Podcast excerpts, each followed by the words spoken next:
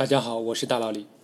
今天做一期番外篇的节目，我来回答一下上期有关扭结的节目播出之后，有听众提出的问题。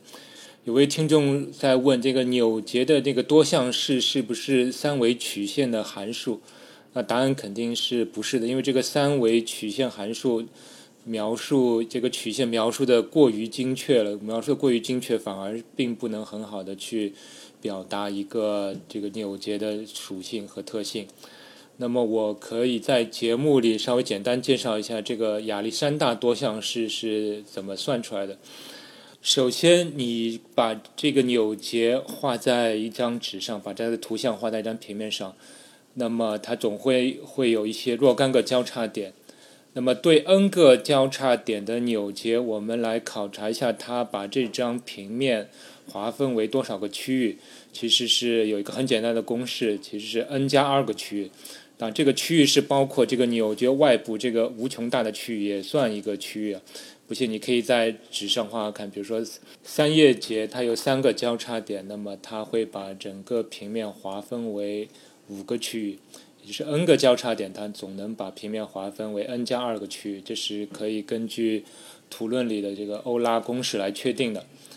那么现在我们就需要来构造一个矩阵，这个矩阵就是 n 乘以 n 加二，也就是说它每一行。是代表一个交叉点，然后每一列其实是代表一个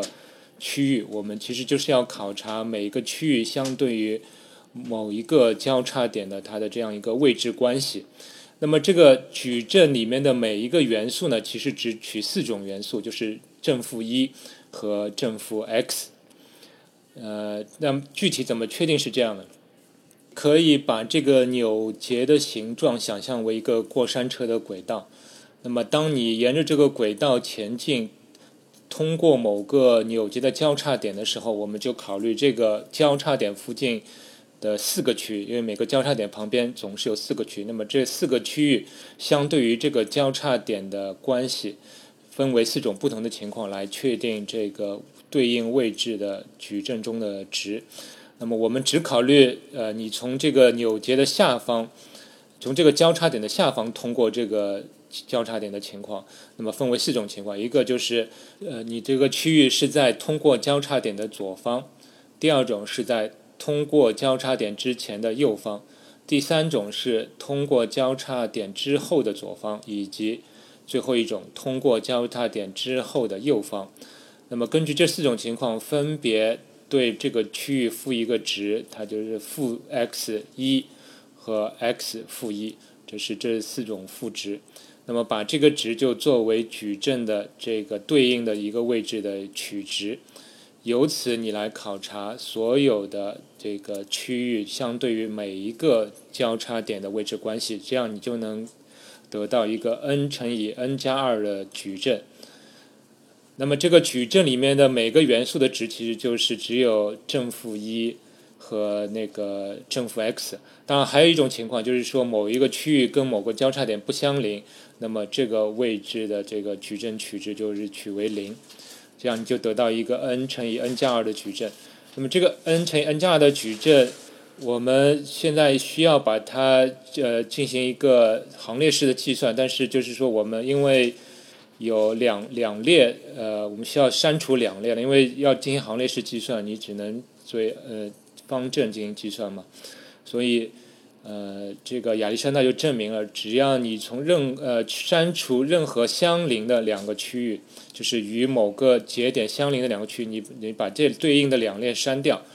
剩下的这个方阵你对它进行行列式的计算，那么你计算的结果，呃，再进行因式分解的话，那么你会发现。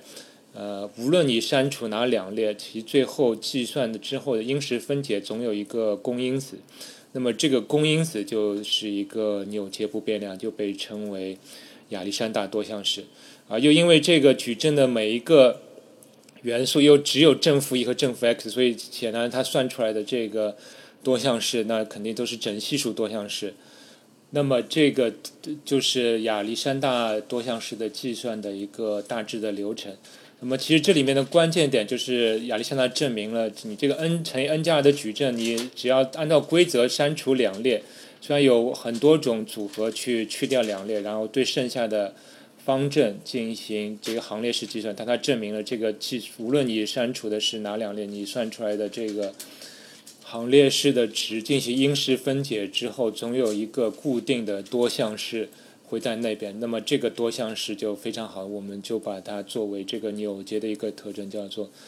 呃亚历山大多项式，也是一个扭结不变量。那么你会看到，因为它其实对每每个区域的那个赋值其实只有四种情况了，所以它能够呃很好的反映这个扭结的性质，而不是过于精确的去描述这根曲线的形状。其实这也是拓扑学里面比较有意思的一个一个特点了。其实它有点像排列组合，我们并不需要去太精确的知道这个曲线的弯曲是怎么样的样子。我们只要根据排列组合，根据每一种组合赋予一个特定的变量，那么最后得出来的这个多项式这个不呃变量恰好能够反映这个扭结的性质。那么这就是亚历山大多项式的一个大致的算法。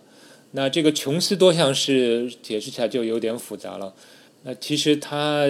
引入的话是用了变群这个概念，这个变是扎辫子的辫，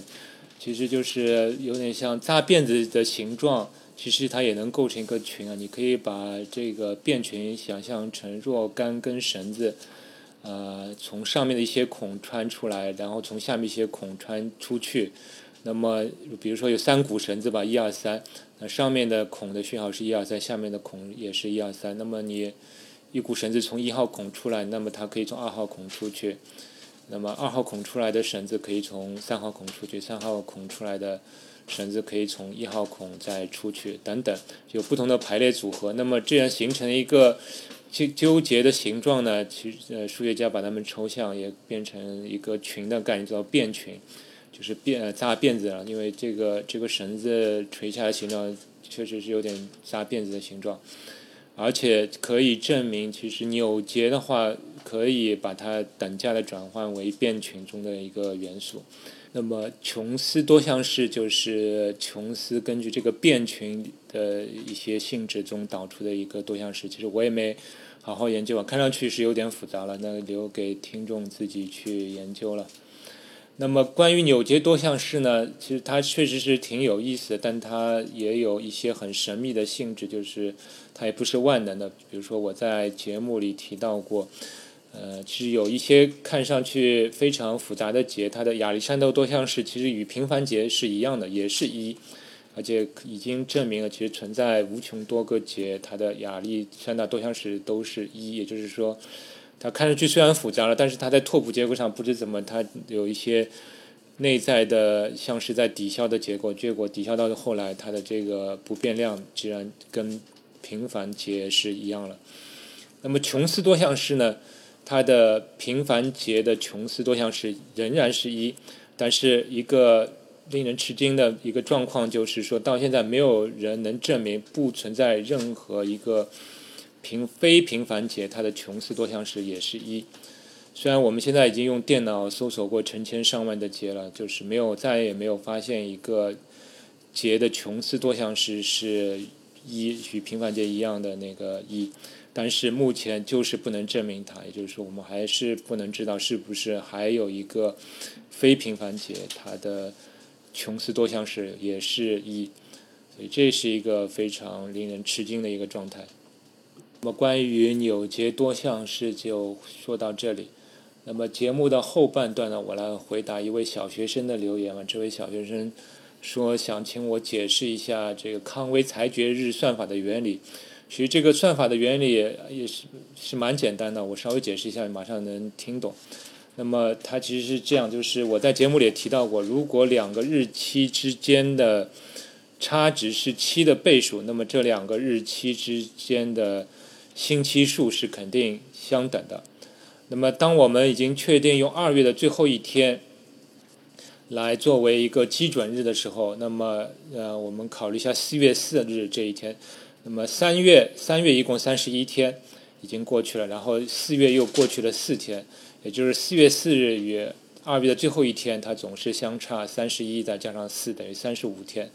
那么三十五恰好是七的倍数，所以我们知道四月四号总是与二月的最后一天它的星期数相等的。那么四月之后呢？每两个月的话，呃，一总是一个大月一个小月了。那么它每两个月总是相差三十一加上三十等于六十一天。那么六十一天再加上两天的话，就是六十三。那么七九六十三。也就是说，四月之后每两个月再加两天，它总是七的倍数。所以正是因为这个性质，所以我们正好是六月六号，六月六号呢正好与四月四号差两个月，又过了两天，对不对？那八月八号又是比六月六号过了两个月，再加两天。所以这些日子，这些偶数月非常好，我们都有非常容易记忆的这个裁决日。那奇数月的话，虽然没有这么容易记忆的点，但是我们只要观察日历，我们找一些容易记忆的这个日期就可以了。那么我们就能得出一整年的这些裁决日。那么关于年份，每一年的裁决日这个算法是怎么来的呢？那么其实你可以算一算，就是一年三百六十五去除以七的余数吧。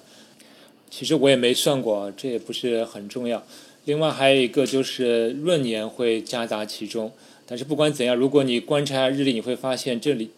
里面有一个十二年的周期，也就是说，